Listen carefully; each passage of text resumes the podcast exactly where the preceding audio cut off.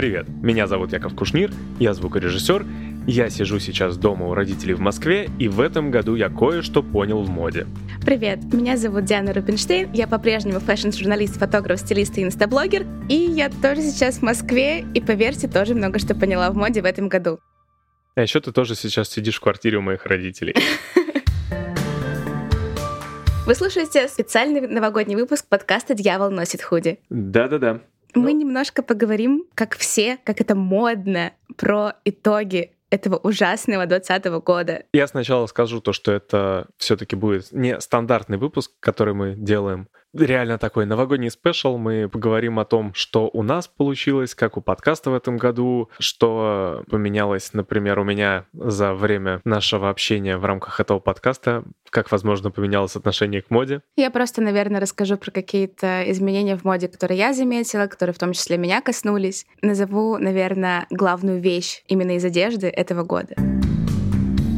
С чего начнем? Давай с твоих итогов. С моих итогов именно по отношению к моде? Да, давай. Мне интересно, что в тебе поменялось. На самом деле поменялось довольно много, потому что изначально я как не мог спокойно смотреть на бешеные цены, которые сопровождают модную индустрию, я с ужасом смотрел на некоторые наряды, скажем так. Для меня было совершенно непонятно, что вообще за хрень происходит на подиуме и зачем. После этих выпусков я спокойнее отношусь к цене, существенно спокойнее отношусь к цене я проще отношусь к тому, что происходит на подиуме. Ну, я не стал в полной мере принимать то, что происходит на подиуме, потому что для меня теперь просто стало понятно, что это такое. Для меня это просто маркетинг, не более. Есть некоторые показы, которые действительно можно воспринимать как некоторое произведение искусства. Ура!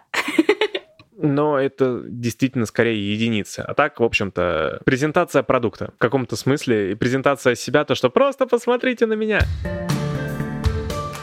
Мне просто, в принципе, интересно наблюдать за тем, как мода адаптируется под сложный год для себя, потому что теряют деньги все. И гиганты теряют. Масс-маркет. Возьмем, условно говоря, как я приехала в Москву, я пошла в ГУМ искать свой любимый магазин русских дизайнеров. Я помнила, что он был большой, красивый, и прямо там на первой линии, в самом начале. Я в итоге прихожу на третий этаж ГУМа, малюсенькое-малюсенькое такое вот помещение. И русских дизайнеров там раз, два, три, Ребята, вы специализировались на продаже русского а-ля люкса. Куда все делись? Ну просто, ну, что произошло? Ну правда.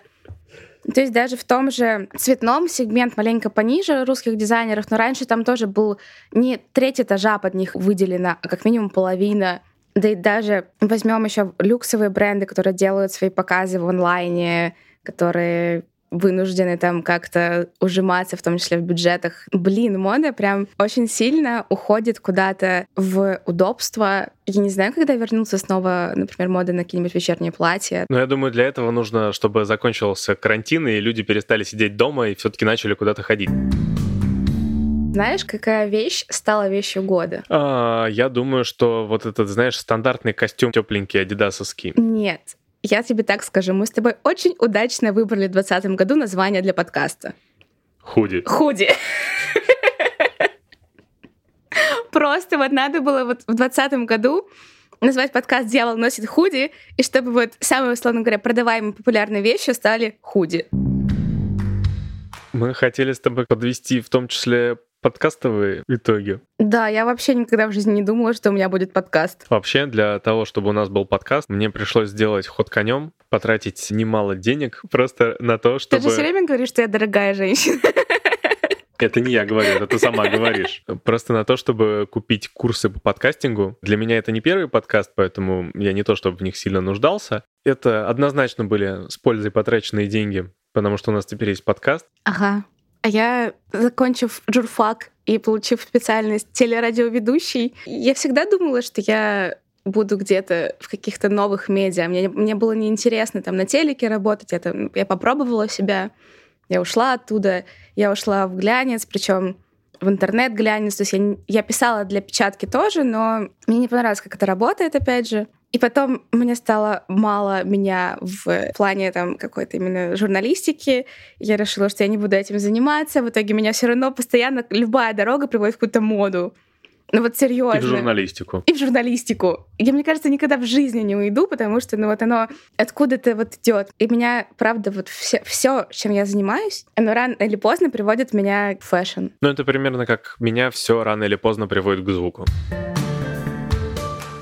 Это для меня это прямо супер важно, причем я даже дома всегда наряжаюсь, там завиваю волосы, надеваю какие-нибудь платья, сережки. Именно вот желательно в тренд попасть в какой-нибудь. В этом году я планировала, что я буду встречать в платье комбинации, это один из трендов. Но? Но я не стала его сюда с собой вести, потому что у меня дома есть платье и в серебряную пайетку, которая тоже сейчас очень модна для встречи Нового года. Вообще, самый такой хит на встрече Нового года — это что-то пижамное, то есть не просто там мягко мягкая пижама, вот эти вот супер красивые пижамы, которые а костюм, но выход можно даже выйти в нем куда-то в свет. А, и... это вот эти вот, вот прям как по... я, я, я наверное, представляю, такие, да. о чем ты говоришь, такие вещи, которые ты смотришь, не, не понимаешь, это пижама или все-таки выходной костюм. Ну, в принципе, э, та, та же самая история с платьем комбинации, но изначально же назвал ночнушку ночнушкой.